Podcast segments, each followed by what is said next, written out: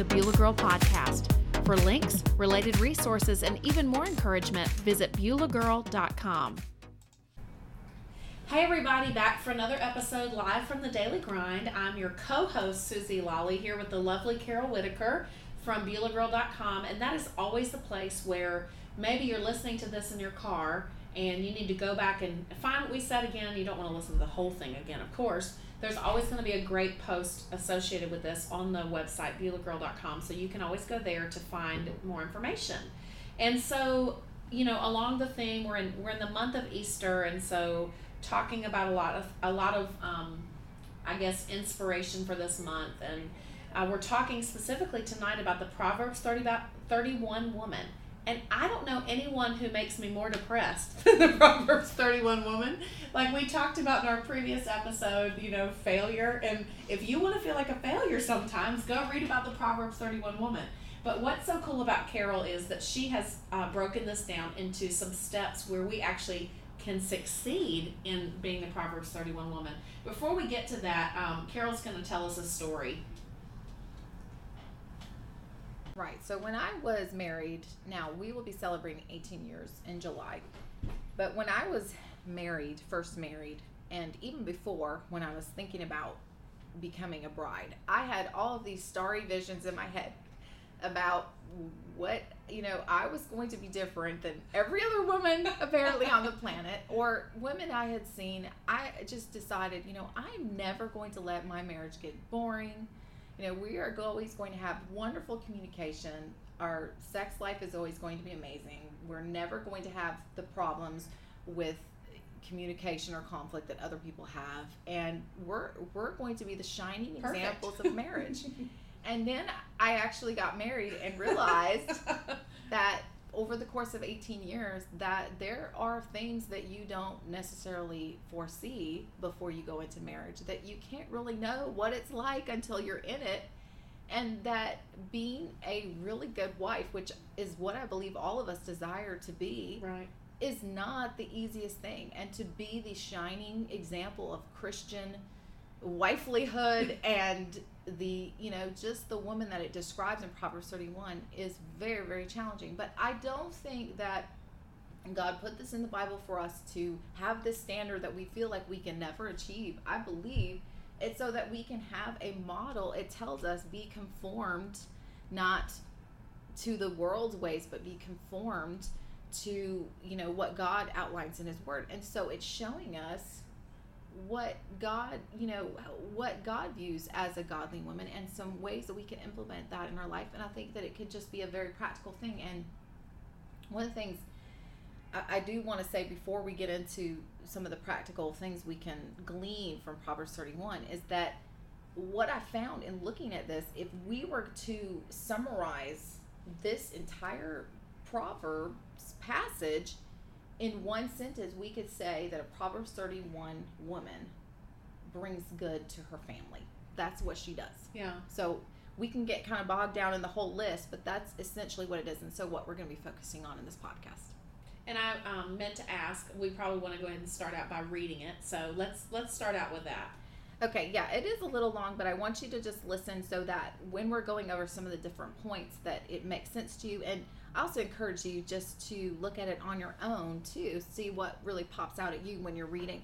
But Proverbs 31, we're going to go ahead and start at verse 10. It says, A wife of noble character who can find? She is worth far more than rubies. Her husband has full confidence in her and lacks nothing of value. She brings him good, not harm, all the days of her life. She selects wool and flax and works with eager hands. She is like the merchant ships, bringing her food from afar. She gets up while it is still dark. She provides food for her family and portions for her servant girls. She considers a field and buys it. Out of her earnings, she plants a vineyard. She sets about her work vigorously. Her arms are strong for her tasks. She sees that her trading is profitable, and her lamp does not go out at night. In her hand, she holds the distaff and grasps the spindle with her fingers. She opens her arms to the poor and extends her hands to the needy. When it snows, she has no fear for her household, for all of them are clothed in scarlet. She makes coverings for her bed. She is clothed in fine linen and purple. Her husband is respected at the city gate, where he takes his seat among the elders of the land. She makes linen garments and sells them, and supplies the merchants with sashes. She is clothed with strength and dignity. She can laugh at the days to come. She speaks with wisdom, and faithful instruction is on her tongue. She watches over the affairs of her household and does not eat the bread of idleness. Her children arise and call her blessed. Her husband also, and he praises her. Many women do noble things, but you surpass them all. Charm is deceptive, and beauty is fleeting, but a woman who fears the Lord is to be praised. Give her the reward she has earned, and let her works bring her praise at the city gate. So it sounds like she was hardworking. She was all things to all people. She was compassionate. So let's narrow it down. You're again good at doing that. So give us just three things that we can implement as wives from Proverbs 31. Right. So there is an entire long list that I read, but one of the things that I, I do just want to narrow it down for the purposes of the podcast. And the first one that I really kind of want to focus on and stood out to me when I read was that she keeps faithful instruction on her tongue. It tells us in verse 26 she speaks with wisdom and faithful instruction is on her tongue. Now, Suzy, you and I are both we would probably be considered a bit bossy. Both of us were teachers. I don't think you're offended by that because No. you've often said that yourself. We are good at telling people what to do. Okay. We're good at it. It's like a gift, right?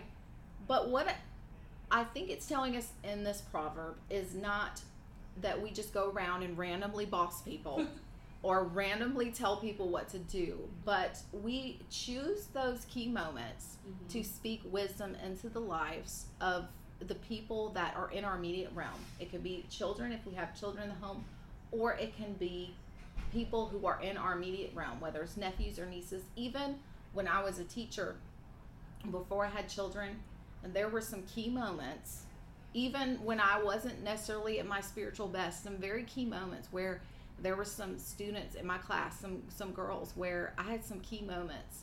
I remember one girl in particular, I told her, you know, she had a boyfriend that was very bad news and she Mhm. would come in crying frequently in class and I said, You need to lose that boyfriend Yeah. and we had a really heart to heart because I don't know that anyone was really taking the time to speak that into her life.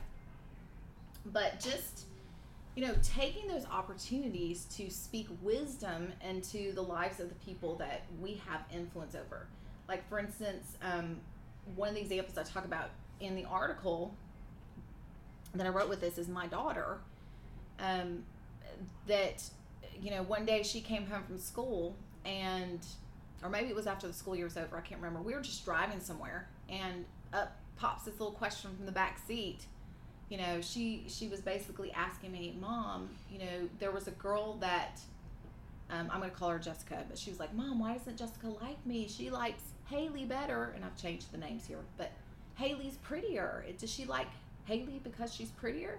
And I was like, "Whoa, you know, where did this where did this little question come from?" And I could see in that question that already, uh, even though my daughter was kindergarten age at the time, she was five, Mhm. that already there were some wheels that were starting to turn in my daughter's head of she was comparing herself to some other girls, feeling like she didn't measure up. And I really, the brakes went off in my head like, whoa, Yeah. we need to have a talk right now. Mhm. And it could have been so easy for me at that moment to, you know, just kind of give her a quick answer. We're on our way somewhere, you know, not really take the time. But I did take the time at that moment. We had a whole conversation about what God thinks of her and what who made her and you know friendship and so we had that whole conversation but that was an opportunity that just popped up and we all will have those opportunities and what it's telling us in proverbs is that we need to seize on those because a a godly woman is one who speaks life and wisdom into those around her And I think the way we maintain words of life, as opposed to, you know, because the Bible talks about the power of life and death being in the tongue.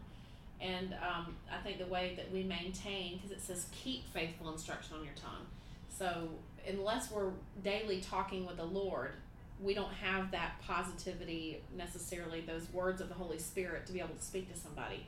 So I think it's really important that we are making sure that we're talking with the one who can put the faithful instruction in us instead of just bossiness or you know a cursory response like you said um, your second point you want to talk about was how she provides for the members of her household so let's talk about that Right. It tells us in verses 14 and 15 that she is like the merchant ships, bringing her food from afar. She gets up while it is still night, provides food for her family, and portions for her female servants. It also tells us in, in 21, verses 21 and 27, when it snows, she has no fear for her household, for all of them are clothed, and she watches over the affairs of her household. Now, every household runs a little bit different and i've talked to christian friends where maybe their husband loves to cook and he cooks all the time or maybe the husband is involved in the decorating every household i don't know that every house has to have delineations of roles in the exact same way Mm-hmm. i think that relationships can be unique but it does tell us here in proverbs that the woman is uniquely wired to really overlook the affairs of her household and make sure that the people in her house are provided for. And an eye opening thing to me when I was going to be hired, when I was um, about to enter into my first year teaching, we had a thing called Camp Camp Cherokee, which was like an intro to you know they they went over um, you know ethical guidelines for educators and went over you know values of the school district and stuff. And they also emphasized some different key things you need to know as a teacher. For instance different types of abuse. And one eye-opening thing for me when i went through that training was that neglect is actually can be a form of abuse. We think of abuse as physical abuse or verbal mm-hmm. abuse but just willfully not looking out for the needs of those in your household your children is is being neglectful. And sometimes you know different income brackets and so forth we can't always provide for our children as you know these fancy clothes and so forth but we need to be really aware of the needs and that a woman is you know in a position to provide. So we may feel like we're always at the store. Mm-hmm. we may feel like the list is never ending that someone always needs something or we're always shopping or we're always you know getting that little trinket to put on the the you know table to make it look more appealing in our home. Those things it may feel like those are exhausting and we're always trying to you know get socks for someone or shoes or your husband's always in need of a new suit and it's a real pain because you don't feel like driving that far whatever it is but we've really been gifted as women to be able to assess the needs that are there i can tell you right now i have three children my husband does not know he does not know uh, what size socks they wear. He doesn't know who's in need of socks. He doesn't know at this moment, like I do, that my youngest two year old has absolutely no short sleeve shirts for the spring. She has about 18 long sleeve ones, but these are thoughts that are that are not going across his mind, right? But he has he has knowledge of other areas. He Yeah. takes care of our finances and so forth. That again, I I don't really have a clue. I don't know where some of our money is. I don't know what's happening there. He takes care of that. So it's just again telling us that we have this this job as women to take care of the needs of our household.